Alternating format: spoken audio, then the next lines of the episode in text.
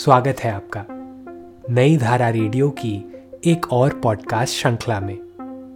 यह श्रृंखला नई धारा के संस्थापक श्री उदयराज सिंह जी के साहित्य को समर्पित है।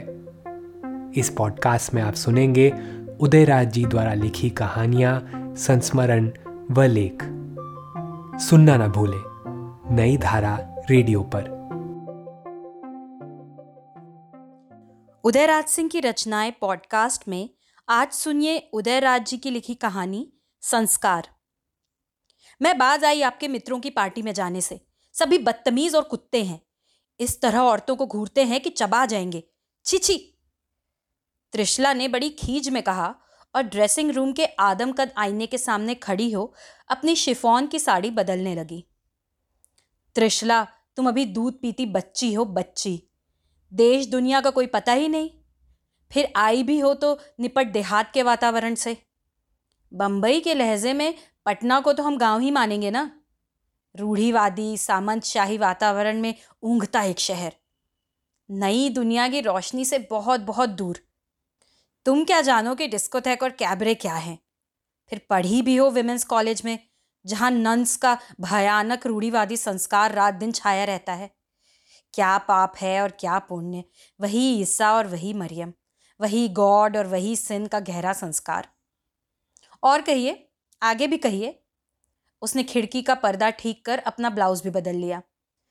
क्या कहूँ और क्या ना कहूँ, घर में तुम्हारी माँ रात दिन वही दकियानूसी ख्यालातों में घिरी रहती है।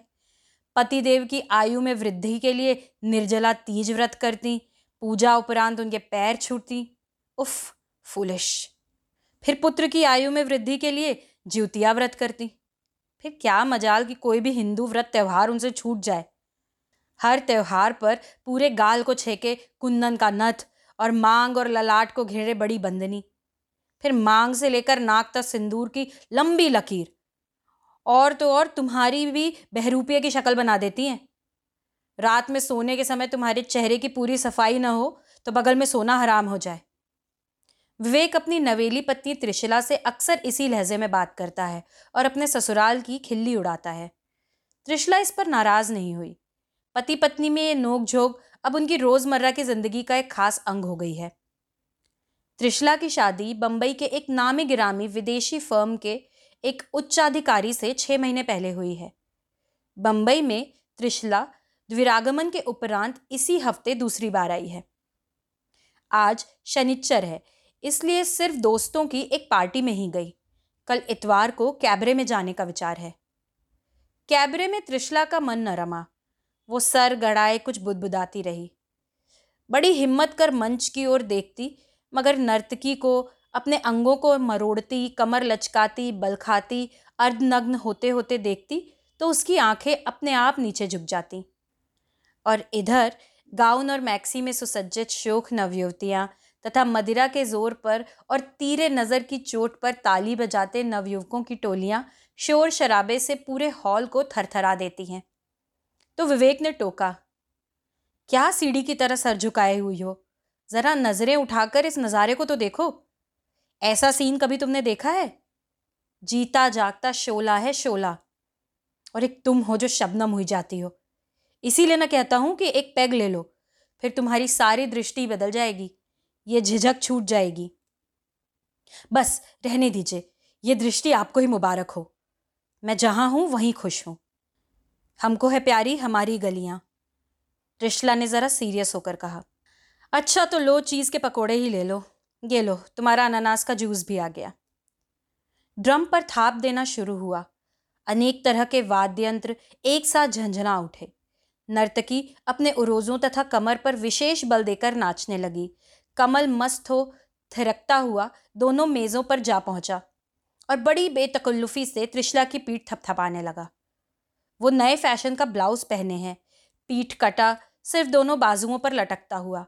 उसका आंचल नीचे सरक गया है और जीवन में पहली बार पर पुरुष के कर स्पर्श से वो खींच से चिल्ला उठती है और झट आंचल को सर तक खींचकर अपने बदन को ढक लेती है। कमल उसकी बगल में यूँ ही बेलौस बैठा जाता है। जैसे कुछ हुआ ही ना हो। और इधर त्रिशला गुस्से से लाल हो बुद्ध बनी चुप बैठी है। विवेक उसके मूड को ताड़ गया, मगर वो हंसे जा रहा है, जैसे सचमुच कुछ हुआ ही ना हो। उसने अपने मित्र के लिए भी एक पैग स्कॉच का ऑर्डर किया और अपना ग्लास भी भरा। उधर मंच पर एक नहीं, अनेक नर्तकियाँ अपनी मांसल देह के हर अंग को मरोड़ रही हैं और जॉजी संगीत की जुझारू आवाज़ के सामने सभी डोल रहे हैं, मस्त हो रहे हैं। कमल ने त्रिशला की पीठ पर हाथ क्या रख दिया कि फिर उसका मूड ही ऑफ़ हो गया। न उसने कुछ खाया, न कुछ पिया, बस गुमसुम बैठी रही। अर्धरात्रि के उपरांत जब शो समाप्त हुआ तो दोनों मोटर पर सवार हो अपने मालाबार हिल के फ्लैट की ओर बढ़े। मगर बम्बई शहर पेरिस की तरह अभी भी जवान है। सड़क पर वही मोटरों की कतारें, पैदल चलने वालों की धक्का धुक्की त्रिशला ने टोका, आप कुछ ज़्यादा पी गए हैं धीरे धीरे ही गाड़ी चलाएँ। फ़िक्र न करो रानी, मैं बिल्कुल ठीक हूँ। फॉर द रोड भी एक पैग ले लिया है, मगर तुमने तो कुछ खाया ही नहीं। चलो घर पर फ्रिज से लेकर कुछ खा लेना। उफ, आपने तो मुझे पाप की दुनिया में पहुँचा दिया। कौन किसकी पत्नी है और कौन किसका पति, ये कुछ पता ही नहीं चलता था। सब एक दूसरे पर लोटपोट हो रहे थे। एकदम फ्री सोसाइटी पाप की गली नरक कुंड। यहाँ माँ मुझे आज तक सिखाती रही एक धर्म, एक व्रत नेमा, काय वचन मन पति पद प्रेमा। फिर तुमने व्रत और नेम को सामने लाकर खड़ा कर दिया। ये सब तुम्हारे मन का फेरा है। तुम झूठ मूठ में अपना बैलेंस खो देती हो। कमल ने तुम्हारी खाली पीठ पर हाथ थपथपाया और तुम्हारा पाला चढ़ गया। इसे आए दिन का खेल समझो। तूल तबील ना करो। छी छी, आप भी क्या सिखा देते हैं? फ्लैट आ गया। गाड़ी गराज में रखकर दोनों लिफ्ट से ऊपर गए। विवेक ने फ्रिज से कुछ खाना निकालकर मेज़ पर रख दिया। कपड़े बदलकर त्रिशला जैसे ही खाने के लिए बैठी तो दशरथ ने कहा, मेम साहब, अस्पताल से बड़ी लेडी डॉक्टर का फ़ोन पर फ़ोन आ रहा है। आपकी आया की हालत बहुत ख़राब है। फ़ोन नंबर लिख लिया है, जल्दी बातें कर लें। दशरथ ने फ़ोन खाने की मेज़ पर लाकर रख दिया। विवेक ने घबरा कर फ़ोन लगाया और कनेक्शन लगते ही त्रिशला को थमा दिया। उधर से डॉक्टर लता बोल रही हैं। आपकी आया को खून चढ़ रहा है, शीघ्र ही इमरजेंसी ऑपरेशन करूँगी। बच्चादानी निकाल दूँगी, सब सेप्टिक हो गया है, जान का खतरा है। तो ट्यूमर इतना भयानक हो गया? कैंसर तो नहीं है? नहीं नहीं, वो सब कुछ नहीं है। पाँच माह के गर्भ धारण करने का केस है। क्या? गर्भ? बच्चा होने वाला है? डॉक्टर, वो तो विधवा है। जी तो इससे क्या हुआ? तो क्या उसने कबूल किया? उसका आखिरी बच्चा सोलह साल का है, वो भी जारज ही है। उस समय मेरी माँ ने उसे पनाह नहीं दी होती तो वह आज किसी कोठे पर होती। फिर भी उसने आदत नहीं छोड़ी। हाँ पहले तो कबूल नहीं करती रही बायगोला बायगोला करती रही। मगर मैंने जब डराया, धमकाया कि अब मर जाओगी, नहीं तो सच बोलो, और क्या क्या दवा खाई हो ये भी बताओ तो सब कबूल किया। नाम पूछा तो डरते डरते बताई, द से कोई नाम है। दशरथ तो नहीं? हाँ हाँ दशरथ। इधर दशरथ भागकर कहीं छिप गया। वो सब सुन रहा था। तब ऑपरेशन करा ही दीजिए। जो हुआ, सो हुआ। कम से कम उसकी जान तो बच जाए। मगर वो बच्चा दानी निकलवाने को तैयार ही नहीं है। मैंने लाख समझाया, मगर वो हाथ जोड़ने लगती है। लेकिन मुझे तो निकालना ही पड़ेगा, यदि उसकी जान बचानी है तो। अभी भी इसे एक और बच्चा पैदा करने का लोभ है। छी, आप ऑपरेशन कर दे, सब निकाल ही दे। फ़ोन कट गया। त्रिशला कुछ निगल न सकी। पानी पीकर उठ गई। बहुत अशांत दिखी तो विवेक ने समझाया, चलो, सोने चलो। आया को कोई आत्मग्लानी नहीं है। जिसे तुम पाप समझती हो, उसे वो पाप नहीं समझती। पाप और पुण्य अपनी अपनी दृष्टि में है। वो माँ की परिभाषा में सीमित नहीं है। उठो उठो, सर न चीरो। इस पॉडकास्ट को सुनने के लिए आपका धन्यवाद।